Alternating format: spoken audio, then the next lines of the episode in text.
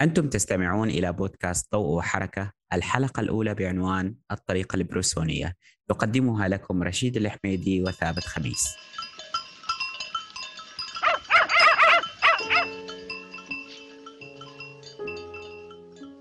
مستمعينا الأعزاء نرحب بكم في الحلقة الأولى من بودكاست ضوء وحركة اللي بنتكلم فيه من وحي افتتاننا بعالم الأفلام عن مواضيع متنوعة. واخترنا الضوء والحركة كعنوان للبودكاست عشان العلاقة بالآلية الأولية لعرض الأفلام من خلال جهاز العرض البروجيكتور وخاصية الحركة اللي ميزت الإسقاط السينمائي عن الصورة الفوتوغرافية. راح نتكلم اليوم عن مخرج كان له أثر كبير في صناعة الأفلام وأثر أكبر خصوصية على كل شخص شاف أفلامه. حلقتنا اليوم راح تكون عن المخرج الفرنسي روبير بريسون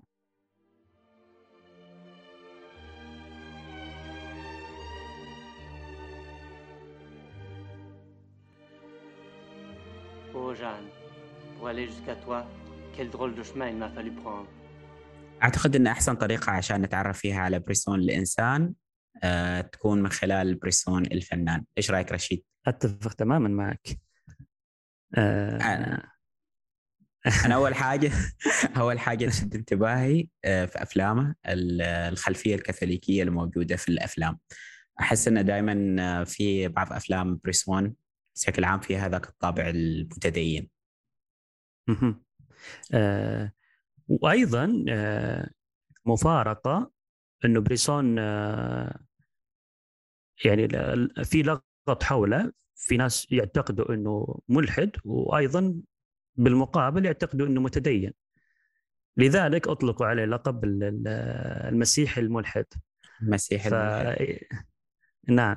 فتبين المفارقه اللي أو الخلاف اللي يحدث في أفلام بريسون اللي فيها طابع ديني بنفس الوقت.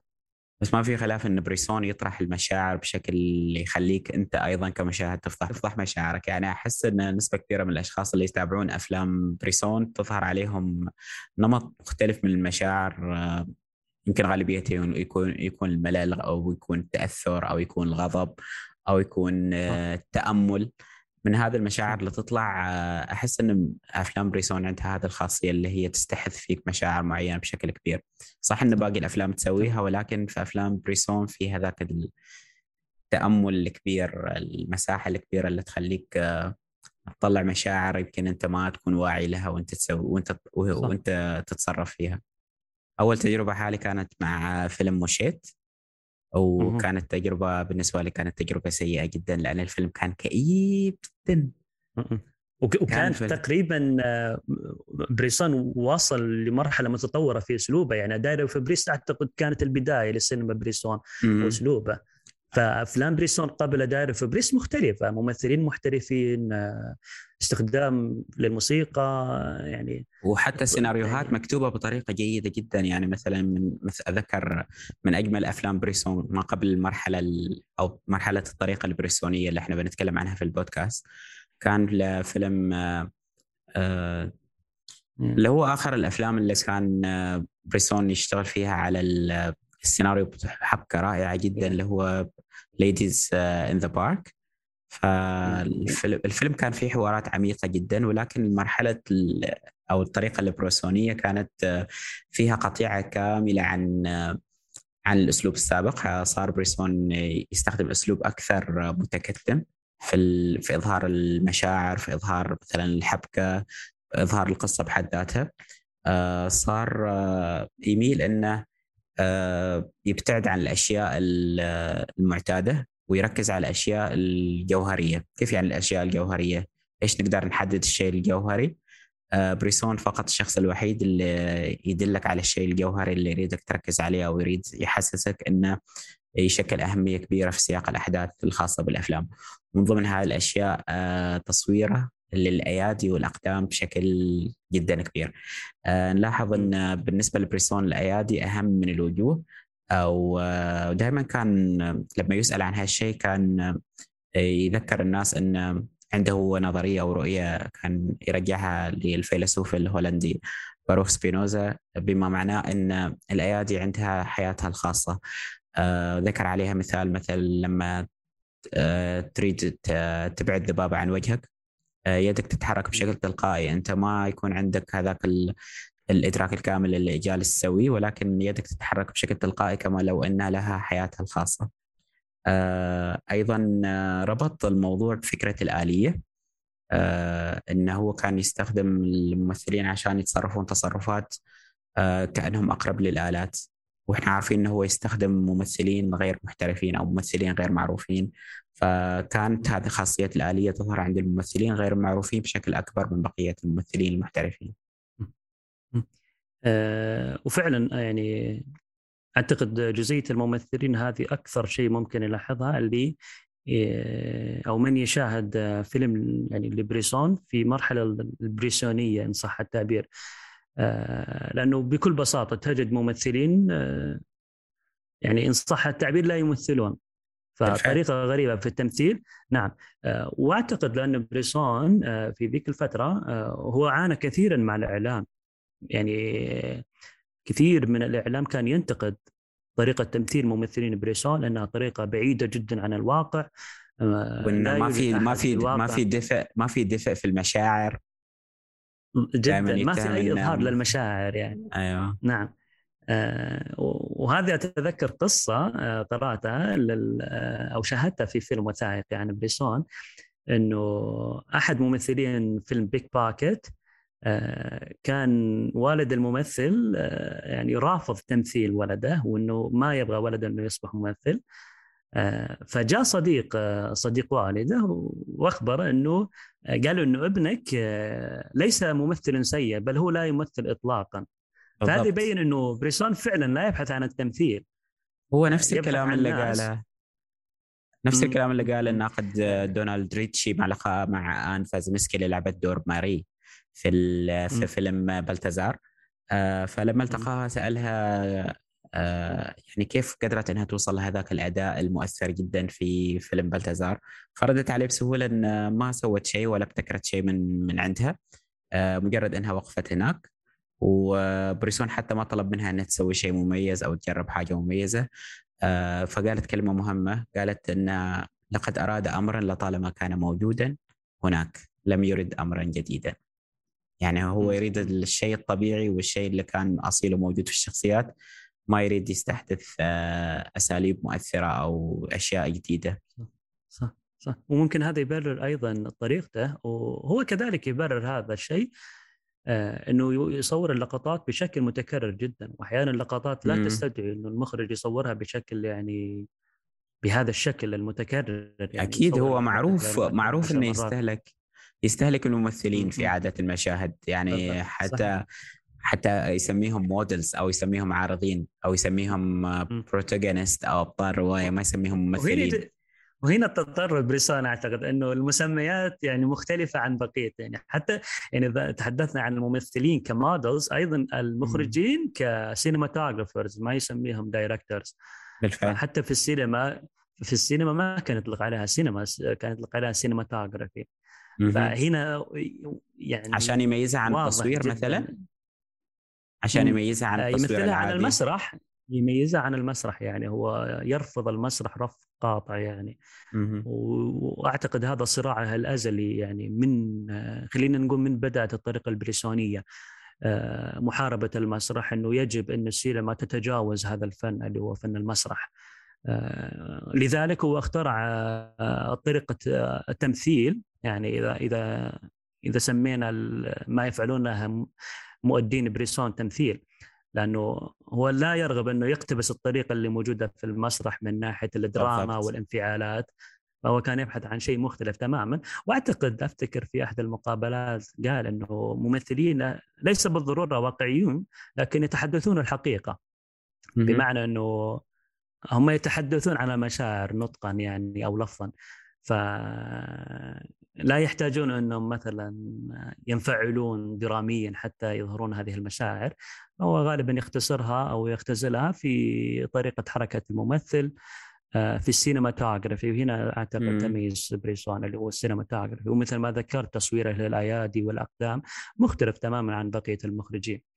ف يعني هذه هذه العناصر كلها أعتقد أنها آه، تجعل من بريسون شخص مجدد لفن السينما والتجديد صعب جدا. آه، فعنصر المفاجأة دائما حاضر ويخلق مساحات في مساحات مساحة سوري مساحات يعني محيرة في في أذهان المشاهدين.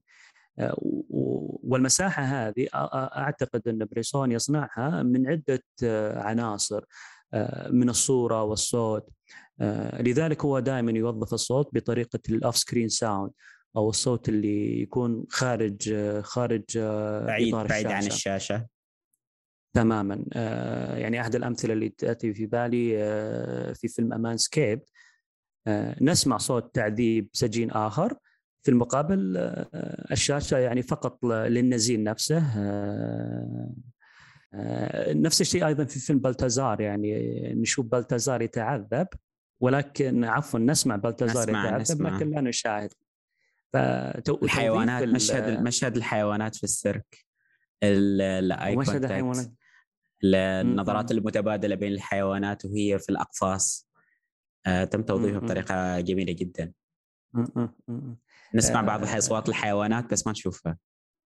صح صح صح. آه فدائما يعني حتى بريسون له مقولة يقول إنه the noises must be a music. آه فهو يفضل كثيرا ويعشق كثيرا إنه يجعل من هذه الضوضاء ومن هذه الأصوات آه إنها تكون أشبه بالموسيقى أشبه بال soundtrack يعني للفيلم. فلذلك أي مشاهد لأفلام بريسون بيلاحظ الشيء هذا مرة إنه في مبالغة بالأصوات في مبالغة في صوت المشي. في مبالغة في صوت فتح الأبواب. آه وهذه مثل ما قال بيسون تصنع نغم تصنع ريذم معين أو آه أو الريذم. إيقاع إيقاع. إيقاع معين. ف وللأمانة هذه الأشياء دائما تترك انطباع مرة قوي في فيني أنا في لما أشاهد احد افلام بيسون ان تترك هذه الأصوات انطباع قوي.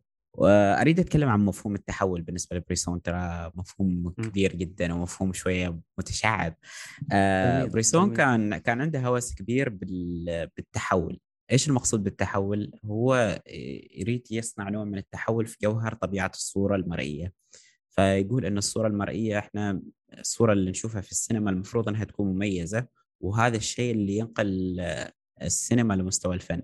لازم يكون في نوع من التحول. التحول في جوهر وطبيعة الصورة المرئية يكون آه، من خلال التعاقب أو التعاقب والتناغم اللي يصير بين الصور المتتابعة أو بين الأصوات المتداخلة على هذه الصور أو بين الصوت والصوت الذي يليه.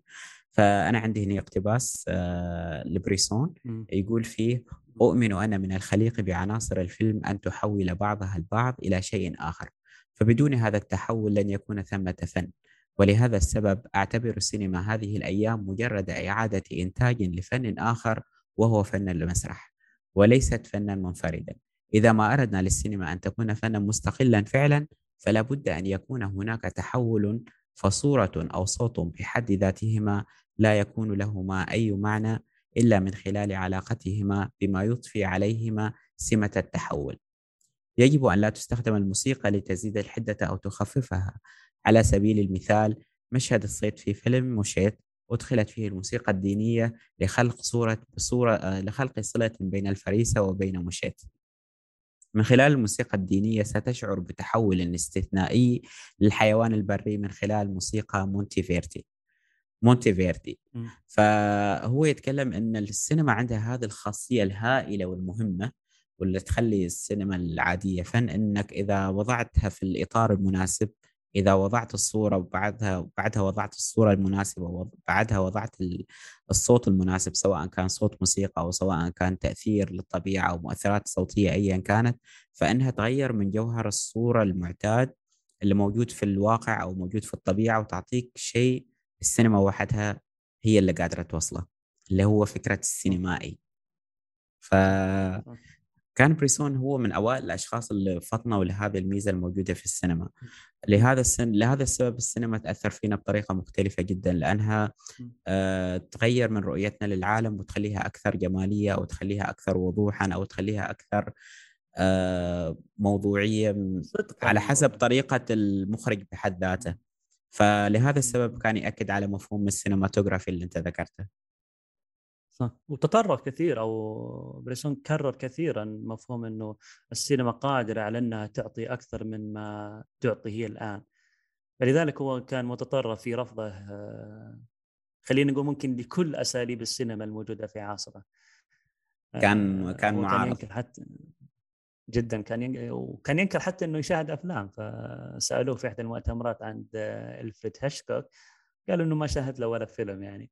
وأنا شفت حتى في وأنا شفت له مقابلة ف... كان ينتقد فيها رونوار أوه حتى رونوار كبير الفرنسيين يعني. مع إن رونوار كان معجب بالسينما بريسون ولكن بريسون كان يشوف إن رونوار كان آه، يستخدم أساليب المسرح بشكل مبالغ فيه أو يريد يعني يقوي العلاقة بين بين المسرح والسينما بينما بريسون كان يريد يعمل قطيعة كاملة مع مع المسرح ويريد يبتدر أساليب جديدة.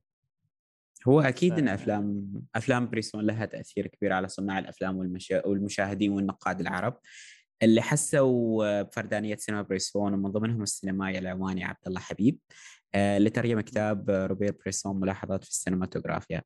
آه، طبعا عبد الله حبيب حاصل على درجة البكالوريوس في الفلسفة من جامعة سان دييغو ستيت والماجستير في الدراسات السينمائية والثقافية من جامعة تكساس وشهادة PhD في الدراسات النقدية السينمائية.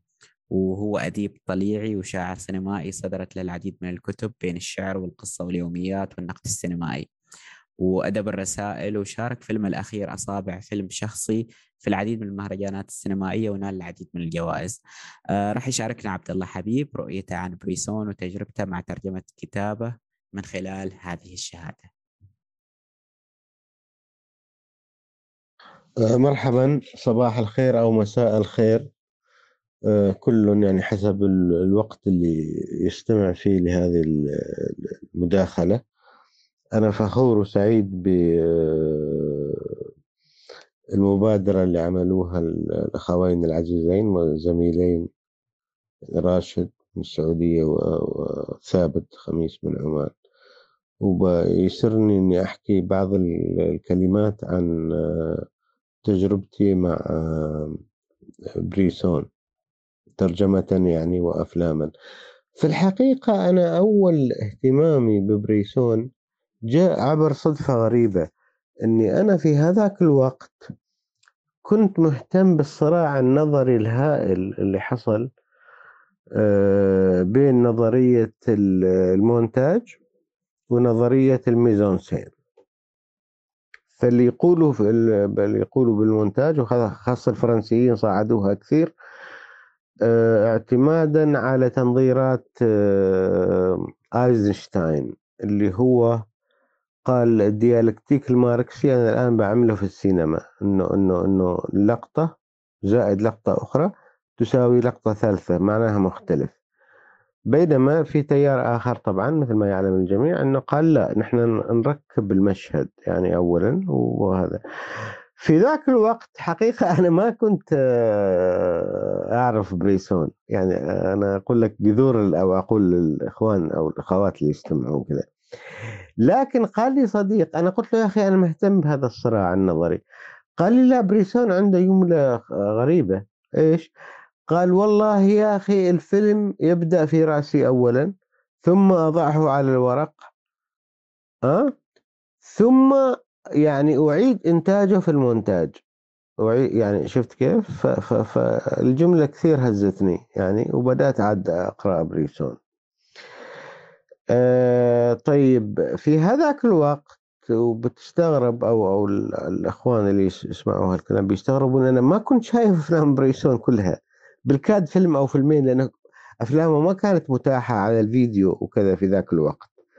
وبتستغرب كثير أو بيستغربوا الإخوان اللي يسمعوا والأخوات إني أنا بعض أفلام بريسون شفتها مؤخرا فقط بعد ترجمة الكتاب. يعني يعني فترة طويلة.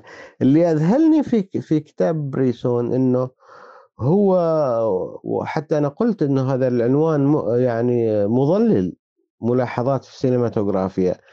اللي يشوف هذا العنوان بيعتقد إنه هي ملاحظات موجهة للمصور السينمائي مثلا وكذا. ناهيك عن إنه هو السينماتوغرافيا عنده بالنسبة له مفهوم بعد مختلف كثير وما يعني it is not the work. ليس العمل الذي يقوم به المصور السينمائي وكذا. على أي حال لما قرأت الكتاب اكتشفت أني أنا أقرأ شعر. وفعلا هو كتاب شعر وبعنوان مضلل ملاحظات كتاب شعر شعر. وحتى هو يعني تقريبا أنا حتى في في المقدمة اللي كتبتها في في, الترجمة ذكرت إنه هو يعني يصعد طبعا يرفض مفهوم السينما ويقول مفهوم السينماتوغرافيا الأفضل. وحالة نرفانية صوفية آه، كذا. فحبيت آه، الكتاب كثير وترجمته. وأتمنى أنه آه، يعجب يعني من يهتم بالسينما النوعية والمختلفة. شكرا. نشكر عبد الله حبيب على هذه المداخلة وأنا شخصيا ممتن امتنان جدا هائل لعبد الله حبيب على هذه المداخلة. أكيد. اولا لاننا في أول حلقة ودوبنا بدأنا آه، ف وافق وافق ببساطة. وافق ببساطة. وافق ببساطة. وافق ب... نعم نعم. وإحنا فعلا آه، نحتاج مثل هذه المداخلات المثرية آه، حتى نستفيد يعني أنا وثابت وأيضا كمستمعين يعني. ف لذلك بنكون بانتظار ارائكم عن الحلقة في التعليقات. إذا حبيتوا بودكاست آه، أتمنى أنكم آه، تنشروه دائما وتتبادلوا مع أصدقائكم. ونلقاكم إن شاء الله الحلقة القادمة شكرا شكرا لكم Thank you.